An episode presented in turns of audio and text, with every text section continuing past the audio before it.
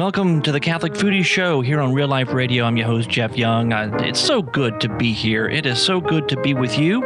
Thank you so much for listening. And uh, the Catholic Foodie, you know, this is a new thing on Real Life Radio, but it's uh, it's not really new in my life. I've been doing the Catholic Foodie thing for about. Um, seven years now, I think. It's six or seven years. Uh, back in 2008, I started uh, the Catholic Foodie. And really, the whole point behind this it's where food meets faith, is what I like to say. But the whole point behind it is to inspire and encourage uh, families, to inspire and encourage you to get into the kitchen and get back around the table. You know, we live lives that are just so busy. We're so busy. Uh, going in different directions all the time. If you have kids in school, you know what this is like. There's uh, there's never any downtime. Uh, between the activities at school during the day, the after school activities, homework, and everything else, it gets to be very difficult to find time just to get around the table. And that's that's what i'm here to to do. I'm here to try to encourage folks to to do that because you know what? I, am a foodie. I love food. I love to cook. Um, but when you stop and think about it it really isn't about the food. You know it's about those meals those shared meals uh, around the table. It's about relationship. It's about family. And uh, i am so blessed that today on this second show of the Catholic Foodie on Real Life Radio uh, to have another friend with me. Uh, we have Sarah Vabulas, the Catholic Drinkie, joining us today. Sarah, welcome to the Catholic Foodie Show. Hey, Jeff, I'm just so excited to be with you, and you're such a good friend, and this is just going to be awesome. well, you know, uh, Sarah, for, for those who may not know what the Catholic Drinkie is all about, could you please tell us just a little bit about that? So my blog is a ripoff of Jeff's blog, um, in that I focus on instead of the food things in life, I focus on the drink things in life. Uh, and so my tagline, which um, Jeff gave me permission to use, was is where faith meets brew. So I talk about beer and um, alcohol and cocktails and how it all works with the Catholic Church and building community and that's just amazing. And you know, when you're talking about good food, this is what I've found, and you can tell me if you've you've found this out too, or, or you've experienced this. What I've discovered over the last I don't know seven eight years is that talking about food, food is a very um, what's the word? It's common ground, right? Because we all have to eat. It's it's like a an, an equalizer in a sense, um, and because of that, I I get to talk to people from all walks of life. Um, it doesn't matter what religion they are. Uh, they feel safe and uh, not threatened to talk to me about anything because we're talking about food. That's where we meet. That's the common ground. Do you find that uh, that that you have that sort of openness that people have toward you?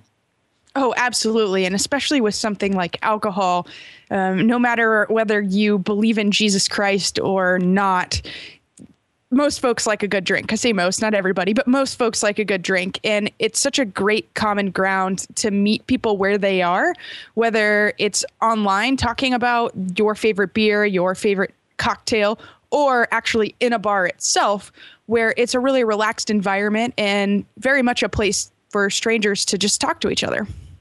You know, there there are um, quotes, and I wish I would have prepared this ahead of time. I mean, I, I think about them from time to time.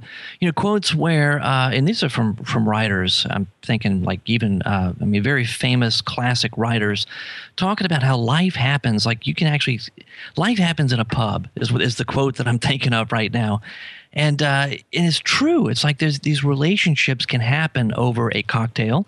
They can happen over hummus. Do you know that yesterday was International Hummus Day? Oh man, I love hummus. I, no, I, how I missed that. I mean, I had this vision. I, someone actually on Facebook uh, sent that information to me today, saying it's International Hummus Day, or at least it was yesterday. And I'm thinking, how in the world could I have missed that? And then the vision I have. You, did you ever see the movie uh, The Santa Claus with Tim Allen? Oh yeah, classic. Where you have all those those characters like the Tooth Fairy and Mother Nature. They all have these like meetings. You know, they all get together and have a who who determines what, what, what is what on an international day? I mean, who, I, determines these? I, I, think people just make it up. I mean, it's crazy. I, I need to make one up too. This is going to be International Real Life Radio Day. How about that? that sounds awesome. I'm in. But that's the uh, that was the, the the the image that I had. I missed the the thing on the hummus. But you know, uh, we can get together over hummus. We can get together over a beer or over a cocktail and and it really is those relationships.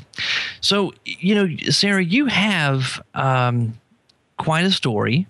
Uh, you have a, a, lot that's going on right now. Uh, things are hopping over there over at CatholicDrinkie.com. Can you tell us some of the things that you've got going on? I know one is coming up real soon in just a couple of weeks. You have a book coming up. Yeah, my first book releases on June 1st. Uh, so if you haven't pre ordered it yet, feel free to hop over to CatholicDrinkie.com and uh, use some of the links there. But it's just, it's madness. I can't believe that I wrote a book and it's coming out in like a week or two and a half weeks, or I don't even know anymore. but uh, yeah, two and a half weeks. And it's just a dream come true, really, of everything that's happening at this time. And, you know, a lot of it I really can uh, thank Jeff Young for. He's been such an inspiration to me. Um, so I'm going to have a little nerd out moment. But, uh, you know, Jeff, you're just great. And, you know, I, I wouldn't be where I am today if it weren't for the support of people like you and so many other Catholic bloggers out there. And so, you know, if you haven't bought Jeff's book, let me tell you, his book is full of recipes like hummus that um, I use all the time. So, um, you know, and Jeff's got a couple of pages in my book as well. And it's just really cool to watch all this fun fun, amazing stuff come together, all because I decided to become friends with people like you. it's crazy how God works sometimes, huh? Oh, yeah, absolutely. So, you know, I've got blog, or excuse me, my book coming out. It's called The Catholic Drinkie's Guide to Homebrewed Evangelism. And the official release date is June 1st, but, uh, you know, it'll probably come out a little earlier than that. Um, so you can pre order it. Also, just, I'm just trying to blog a lot. I went for about a year and a half without blogging at all. Um, I've got you know I've had this blog, this website, and I just let it sit. Um, but this Lent, it was one of my uh, you know, commitments to myself um, and something that I felt God was calling me to in a particular way to redevelop the blogging habits. And so I've been trying to blog um, a, several times a week, if not every day, you know, put up recipes. Right now, I've got uh, a series going on called Classic Cocktail. Um, and I just, I'm having so much fun because I think classic cocktails are uh, the best drinks out there. And there's a reason why they've uh, existed for as long as they have. And so going through that and just talking about you know different beers that are coming out and all this good stuff you know the, uh, the, the the book. I mean, well, thank you first of all for all the the kind words. Um, I, I, still remember. It Was it? It was Boston, wasn't it? We're in Boston. Yes. Uh, at the the CNMC, the Catholic New Media Conference, and that was in 2010. It yes. Time flies, huh? Golly. Yeah.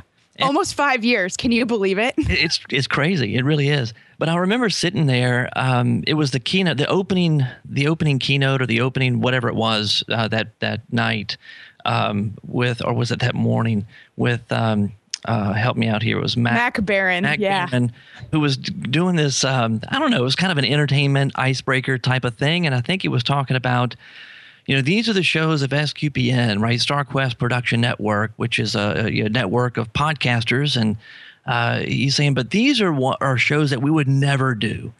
And I can't even remember all the ones that they had. Do you remember any of those? I don't remember any of them except for except obviously, right? yeah. here's the Catholic foodie, you know, Jeff Young, but here's one we'll never do or we'll never see, and it's the Catholic drinkie and uh, that was just a moment of inspiration.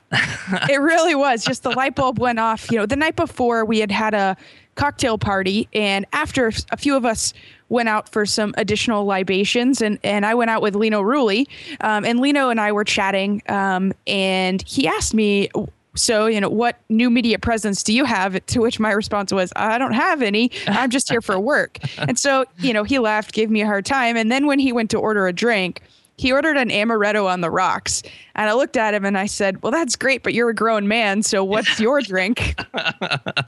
and so from there, he, he said, Well, you know, why don't you do some sort of blog that has to do with alcohol since you obviously know a little bit about it? Because he asked me, um, at, after he had his amaretto on the rocks to order him another drink, and he he was happy with what I gave him. So Lino set set that in my mind, and I just thought I don't have time to do this. And then the next day, you know, here's the name given to me on a silver platter, essentially. And I said, "All right, God, I'm I'm listening. I, I hear it." And so I said yes. Um, said yes to to everybody in the room. Said yes to what I felt the Holy Spirit was moving me to do. And now here we are, almost five years later.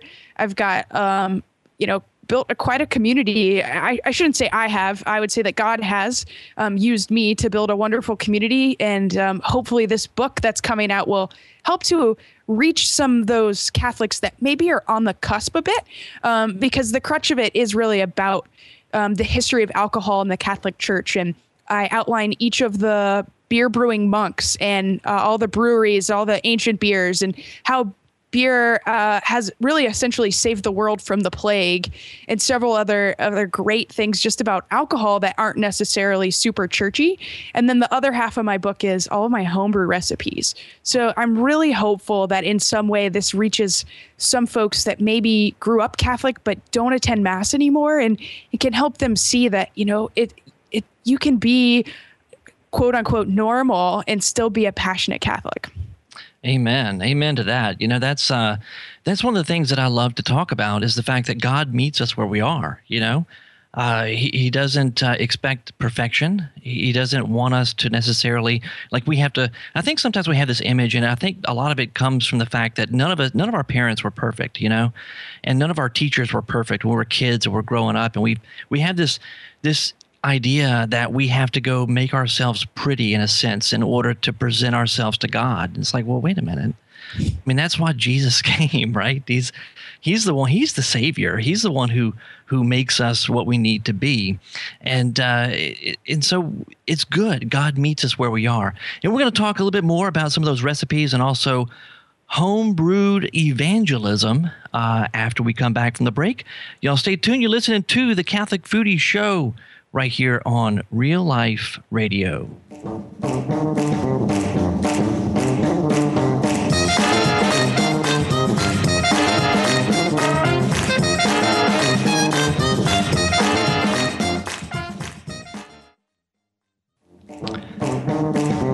Welcome back to the Catholic Foodie Show right here on Real Life Radio. So glad that you were here.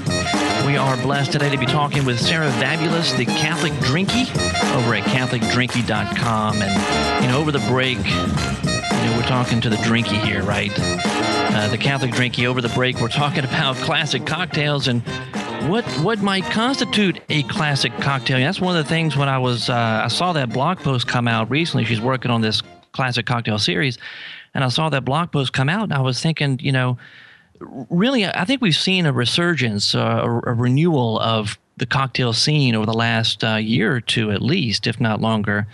Uh, I mean, of course, you know, we can think back to cocktails like Tom Cruise, right back in what was that movie he was in, where he's tossing bottles around and, and it was called cocktail. It was called cocktail. There you go. I kept thinking risky business but that was different. That different. was the, airplane guitar socks you know um, you know, slide across the floor thing. This is cocktail. That's right.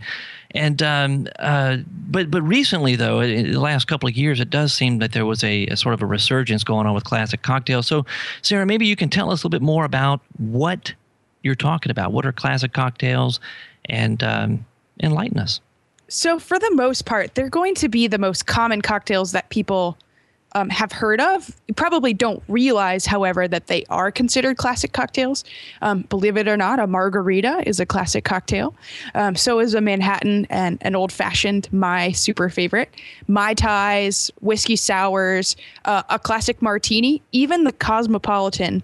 Um, so the cranberry vodka with a twist um, these are all classic cocktails. So they're really the ones that are your go to drinks.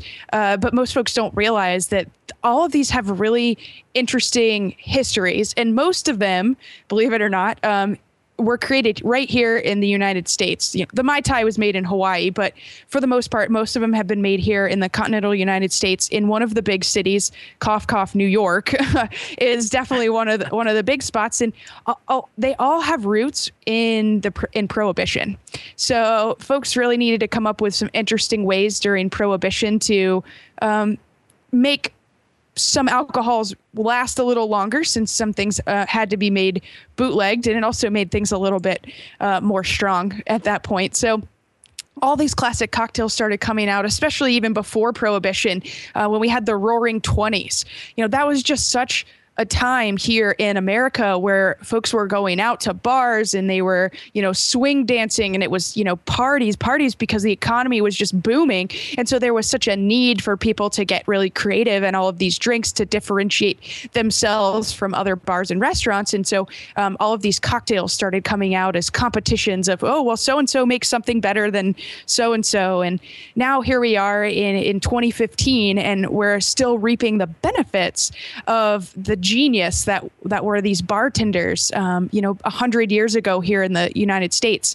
And so it's just a great time to get to know and go back to basics because uh, I think in so many ways that's what a lot of folks are looking for. Just something that's simple, but uh, is vintage. You know, all the all the hipsters these days is that's what they enjoy.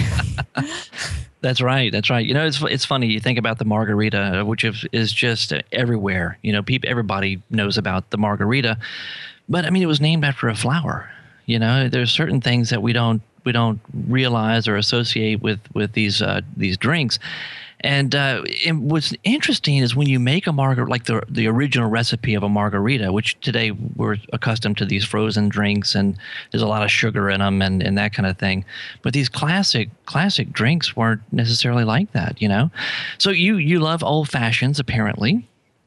Yeah, that's my very favorite. I I must confess that I've given in to the bourbon surge that has occurred over really the last two, three years. Um, you know, some might say longer than that, but um, I would say that bourbon's really quote hit it big um, over the last two to three years. It, it's really the most popular uh, hard liquor right now, um, and you can see that when you walk into a liquor store and there's quite a large bourbon selection. And if you go really to any uh, restaurant that has a craft cocktail menu, I would say that at least half of them are going to contain bourbon these days. So it people are duking it out uh, more so than they ever have for uh, any other beverage. So it, it's it's really fun, and um, I've learned how to make a really stellar old fashioned uh, after some practice and but it's all about the the bourbon that you choose to use um, i'm a four roses fan mm-hmm. I like Four Roses. Um, it's a little bit sweeter than some other bourbons. I'm not really big on the ryes, um, but I I do love uh, Four Roses, and it's also a really nice price point. You go in to the store, you can get the small batch for cheaper than you can Maker's Mark. Oh. Um, no offense, Makers, but I think Four Roses is is a better quality. So, um, you know, that's just personal taste. So you just have to go out and explore. Like, what's your favorite bourbon? The other day I had a bourbon and I'm just forgetting which one it was. And I thought I liked it. And then I had it and I was like, nope, don't actually like this bourbon. So you got, you got to find your bourbon. And from there, you'll be able to order a Manhattan or an old fashioned or any sort of uh, cocktail with bourbon in it. And you'll be really happy. Well, you want to tell us how to make a old fashioned? Sure. So um, there's a couple of different ways you can make it. Mine includes um, a lot of fruit, but I, because I'm I'm a bit of a cherry fan, so um, I love cherries, but not just any plain old maraschino cherries. There are these really expensive, so good cherries. Um, they come from Italy and they're called Luxardo, and they're the original maraschino cherries. Wow but they uh, you can eat them straight from from the jar. Not that i've ever done that.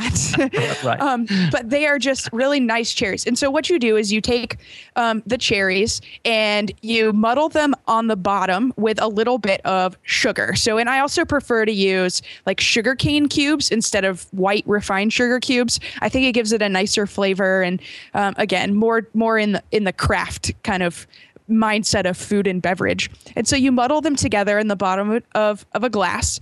And then from there, you add in like one large single ice cube if you can, because that way you get a, a more consistent melt on the drink. If that's not possible, no worries. Several ice cubes, just know that it'll get watered down a little quicker. Mm-hmm. And then from there, you add the bourbon and a little bit of soda water, stir it up.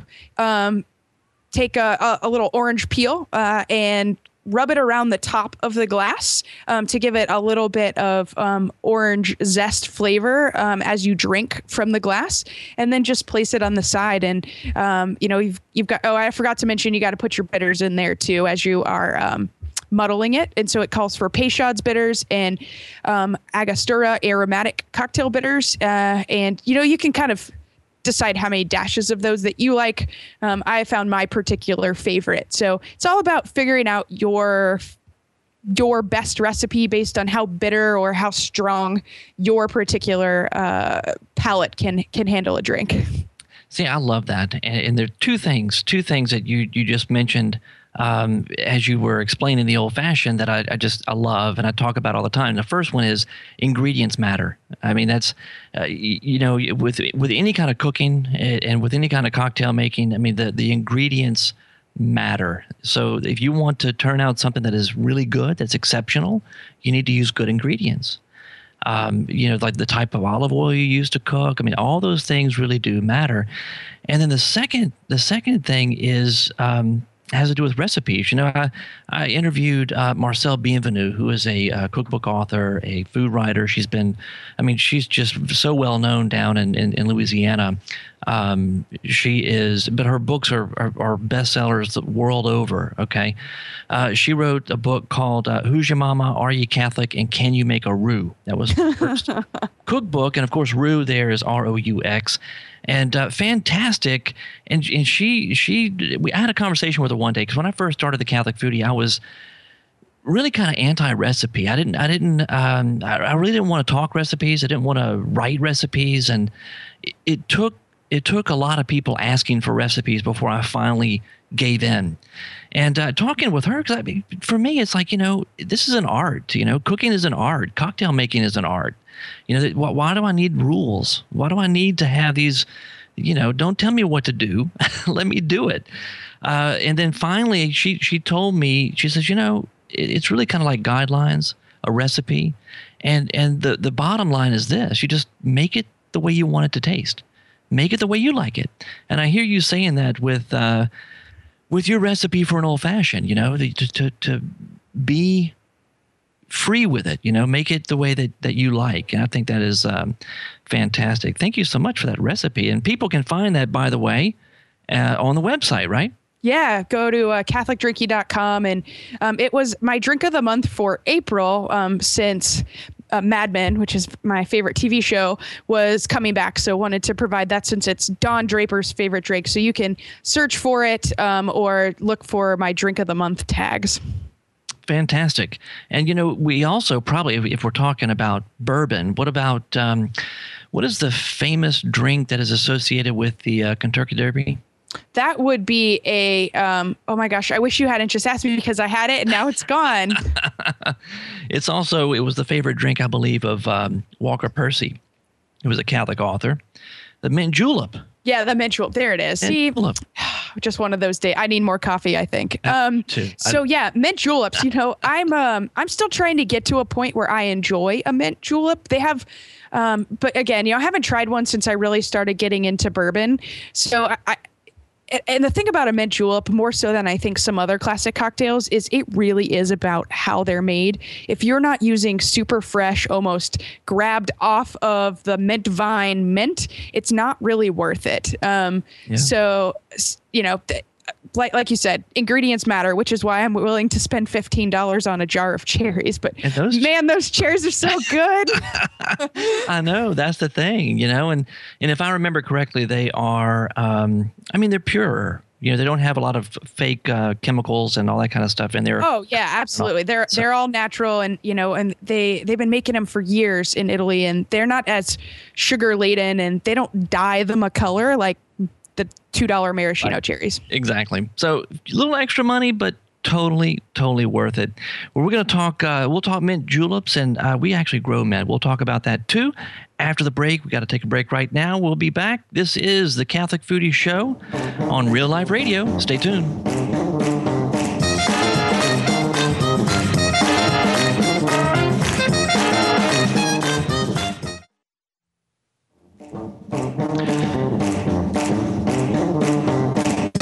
Welcome back to the Catholic Foodie Show here on Real Life Radio. So glad that you're here. I'm Jeff Young, your host.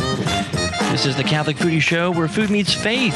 We're all about growing in faith around the table of the Eucharist and growing around the, the growing in faith around the family dinner table too. You know, those two things are not separate. Uh, those two things are connected. You can look at that back in Scripture as well.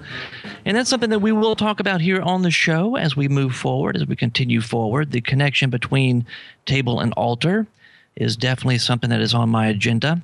Uh, and also the Catholic Foodie, CatholicFoodie.com, where food meets faith. It's uh, Catholic culinary inspiration to inspire and encourage you to grow in faith. It's uh, to encourage and inspire you to get back into the kitchen, get around the table with your family and friends.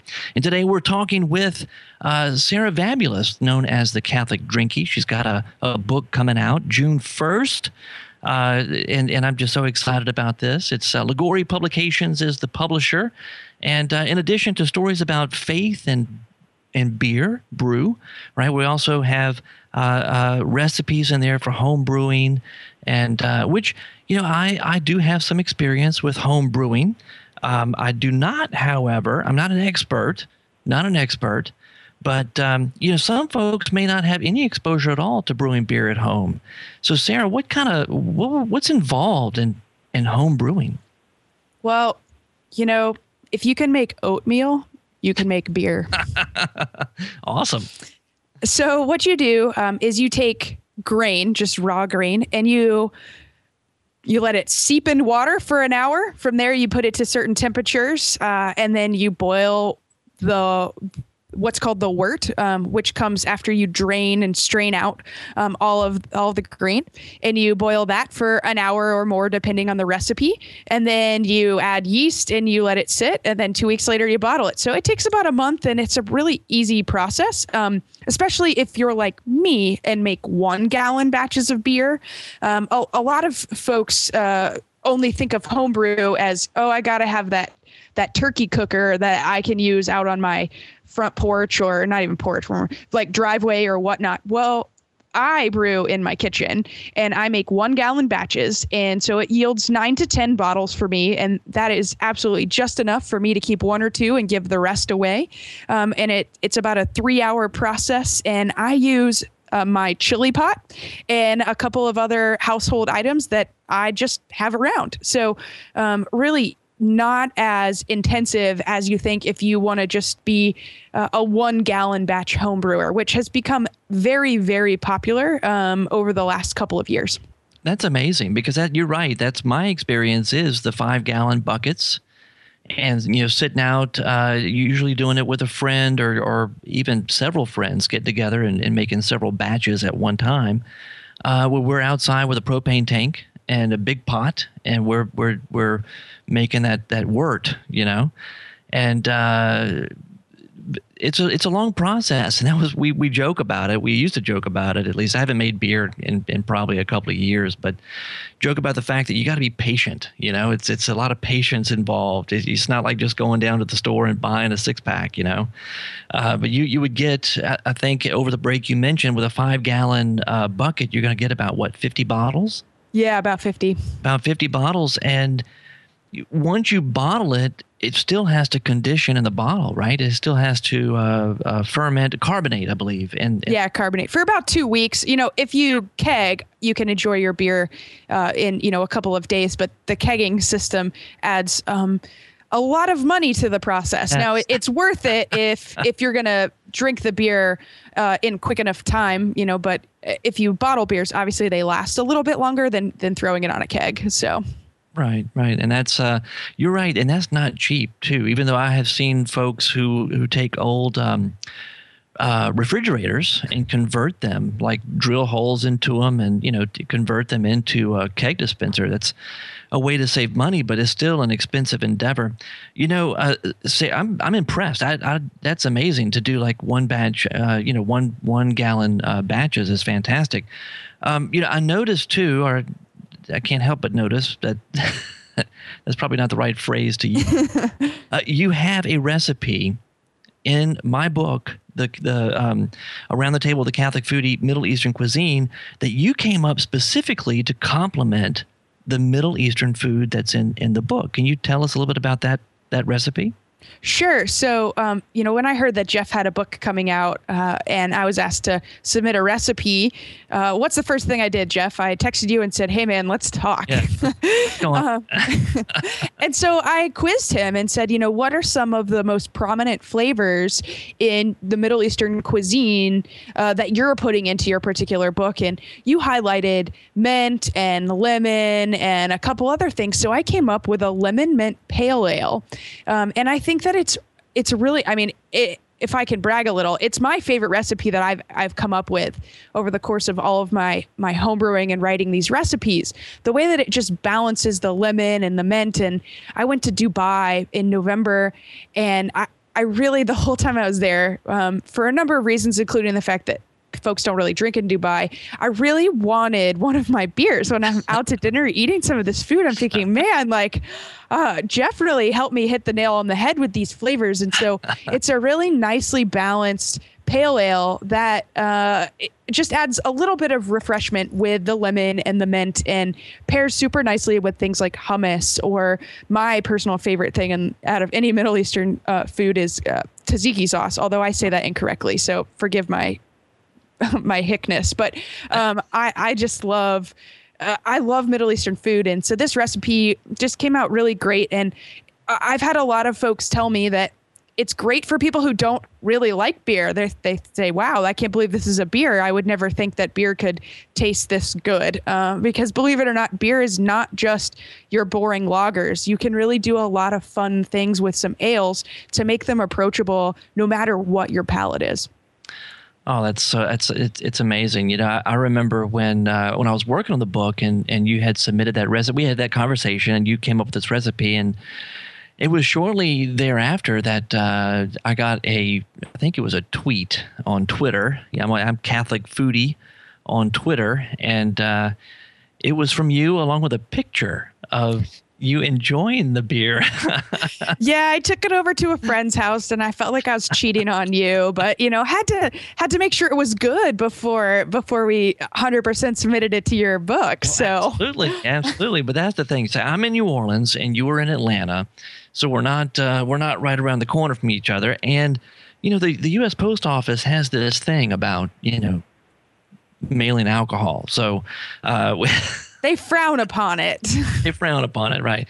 So uh, yeah, I still haven't uh, I still haven't tried that, but uh, you know I'm I'm looking forward to it. You know, we were actually we were in Savannah, Georgia, just last weekend, and uh, for my, my daughters had a gymnastics meet. They they represented Louisiana uh, in the Region Eight gymnastics meet there. But that was the kind of uh, trip that's in and out. You know, it's it's almost like a covert operation the military. You know, you were, we were there for a purpose, and we really didn't have the the luxury of of spending time visiting with with friends in in the area.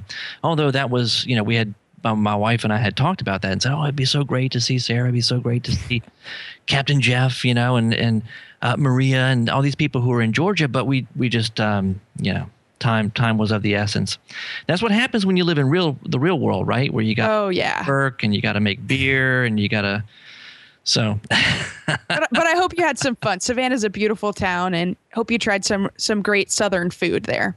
Oh, there was some. There were a few restaurants we went to that uh, were just amazing. Zunzi's is one of them. I don't know if you've been to Zunzi's. It's um, it was really street side service. It was kind of a combination of a food truck slash um, uh, restaurant because they serve out. Uh, it's Middle Eastern food. It, oh, cool! Wonderful Middle Eastern food. They serve it out of uh, the side of a building.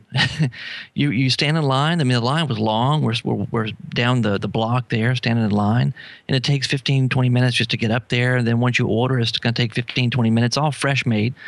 It'll take another 15, 20 minutes to, to, to get the food. Uh, but it was it was fantastic. It was like high quality, all fresh street food, and uh, they had some tables and chairs set up outside right around the corner and of course they have all those beautiful parks down in, in downtown Savannah area. Loved it. That was uh, that was a treat, but they didn't sell. At least I don't think they they sold any alcohol. They had great iced tea though. oh yeah, well, you know, I know I know you also live in the South, but it's a little bit different uh, South than Louisiana and Georgia. We we have our different specialties, and so yeah, sweet tea in Savannah is on point. on point, and so the shrimp and grits. I had uh, mm-hmm. can't remember the name of the the restaurant we're at uh, one that Saturday evening. The shrimp and grits were out of this world. It was a really neat little restaurant. I'll have to talk more about that at a different time when I've can you know pull the pictures up and it was you know? Well there's a reason why um, savannah is featured often on food network or we've had several um, chefs like paula deen come out of savannah. It just is such a great cultural city um, that has amazing history. It's one of the oldest cities in georgia and the food there is um, out of this world especially if you're having seafood. If you're going to have uh, any seafood here in the Atlanta area that's local, it's it's coming out of Savannah. And in case you didn't know, it's also one of the largest ports in the whole United States. So, uh, for our shipping industry, which is amazing. It, it, it, reminded me. It's it's funny you mentioned that. It reminded me so much of New Orleans. You know, the the the architecture, the Savannah is, is kind of an. It's old. It's an older mm-hmm. architecture, very similar in a lot of ways to New Orleans. And of course, New Orleans too is also uh, a port city at mm-hmm. uh, large port there, the the Mississippi. I was amazed at the size of the boats I saw in Savannah. I mean, these big, huge barges and and all of that. But uh, you know, we did walk right past Paula Deen's restaurant. Uh, yeah when we were walking downtown. We we really had no intention of of uh, going into a restaurant at, at, you know for lunch that day. We were trying to find something kind of down to the river, you know, not necessarily downtown, but over toward the river. And we ended up at Zunzi's, which was just absolutely perfect and gave me something to talk about. Um, but when we come back, we're about to take a break, and when we come back from the break, I want to talk to you about how beer can help us to evangelize. So uh, we are going to be back in just a minute. You're listening to uh, the Catholic Foodie Show here on Real Life Radio. We're going to take a quick break, and we'll be back in just a minute.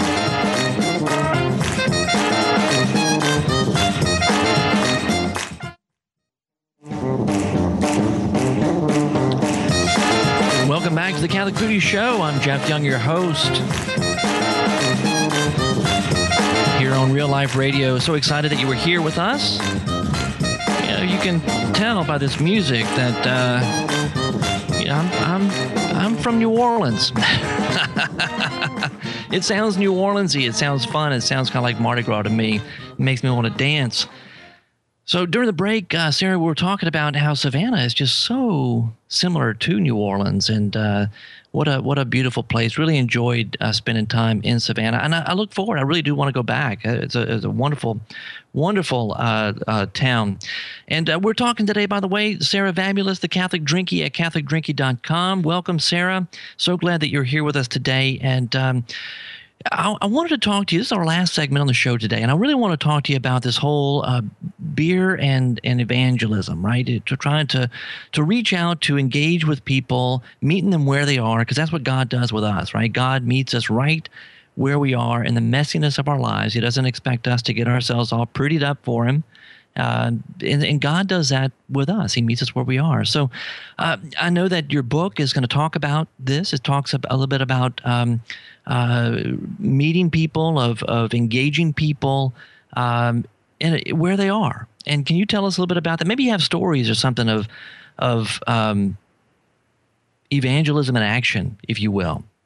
Sure. So, you know, I, I, started the blog with the intent of not just talking about alcohol only, but talking about our faith, because uh, that's uh, the biggest piece of my whole entire life is is my my Catholic faith, and it's really shaped me into who I am and how I live my life on a daily basis. And you know, it's something that I want to share with others. Um, I think that you know God has blessed me with. Uh, many gifts, uh, and one of them I would like to think that I'm somewhat normal person, and so you know, in that I like to go out and, and meet people wherever they are, whether it's at a bar and, and wherever they are emotionally in their life, um, and so a couple years ago, I went out um, to my my favorite uh, restaurant, um, which is a, is a great restaurant here in Atlanta, and they have you know over hundred beers on tap, and you know three hundred something in the bottle, and always new stuff coming in. And so you know I became friends with the the bartenders, with the manager, and really was a comfortable place for me to go by myself. Um, I'm single, live alone, so sometimes I like to go out to dinner. I just don't always want to cook. So went out to dinner just to grab a bite and you know was just doing my usual thing uh, watching the braves game and just having a good time. And this gentleman sits down next to me and he seemed stumped and he didn't know what to order and he's asking the bartender things. And you know i, I try to find a way to insert myself into conversations if I feel like I can. And so I'll crack a joke, or in, in this particular case, I suggested a beverage um, for this man to, to enjoy. He was hoping for a beer, so I suggested one. Um, and, you know, he smiled at me and we started to talk. And I had a Notre Dame sweatshirt on, and I went to school at St. Mary's at Notre Dame, which is the women's college and turns out that um, this gentleman, his son, went to Notre Dame, and and you know he asked me, like, "When did you graduate?" And turns out we graduated together. His son and I did. So that was a really nice uh, grounding point for us. So we just started to chat, and next thing I know, you know, I w- w- was limiting myself to the number of drinks. He, however, um, was not. Uh, you know, and no judgment, no judgment. Um, but you know, it opened him up because he had, you know, he was starting to really feel relaxed. Um, and he really started to tell me about how much he's struggling in life and that he's going through a divorce and he's just unhappy. And, you know, and, you know, he asked me about how I know so much about beer. And I told him, well, I'm a beer blogger and uh, everyone always wants to know what's the name of your blog. So I tell them Catholic Drinkie, and they're like, Catholic what? Um, and so it really sparked him, and he just said, oh hey you know like i i grew up catholic. Like i guess i'm technically catholic but i don't go to church anymore. I don't feel like i'm a good enough person. And my response always is number one like you don't know me and i'm a terrible human being. So you know like don't you know don't don't be so hard on yourself. You know there's so many graces that jesus gives us on a daily basis. And so i said to him i said you know what? Like it's okay that you haven't been to church. I said um, you know consider going back there's it's never too late um, and he's like, Well, I feel like I need to go to confession. And I said, Well, you know, what's keeping you from going to confession? He said, Well, I'm just so, so worried the priest is going to judge me. And which is a common concern, I understand. But I'm I'm very grateful that I have several priest friends in my life and I've had open conversations with them. So I know where I know what to say to people now when they say I'm scared of confession. You know, I, I told this man, like, don't worry about it. These priests have heard everything. And I, I'm here to tell you most of the time they don't remember what happened. Like there's something with, with the Holy Spirit that just comes down and erases their memory. I said, just go. You never know what's going to happen. Be open to it. Um, and, you know, I hope to see you at Mass sometime because it was clear that his heart was just yearning for, uh, you know, peace and forgiveness from God. And so, you know, I, I, I, needed to go to bed. It was getting late, and so I, you know, I thanked him for our time, and I thanked him for great conversation.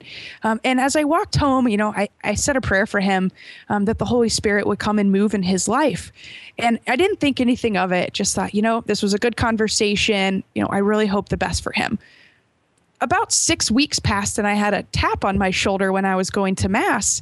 And I turned around and there he is. And he goes, I want to thank you for that conversation. He said, I went to confession and now I'm going to mass every week uh, because of our conversation. And I just, wow. you know, was floored that because of something that I said while sitting at a bar having a drink um, really helped this man change his life. And so, you never know what you as a regular person um, can do for someone else if you just say yes to the Holy Spirit working in your life. Isn't that amazing?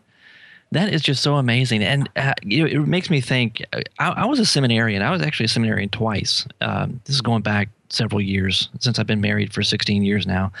Um, I, but when I was studying for the seminary, at one point, I remember struggling with the whole issue of you know, is God calling me? Is God calling me? And and even though I felt at one point in my life very strongly that the Lord was calling me to be a priest, at, at this particular point, something was happening in my life and I couldn't make heads or tails of it because it was it was obviously God working, but it was he wasn't working the way I wanted him to be working in my life.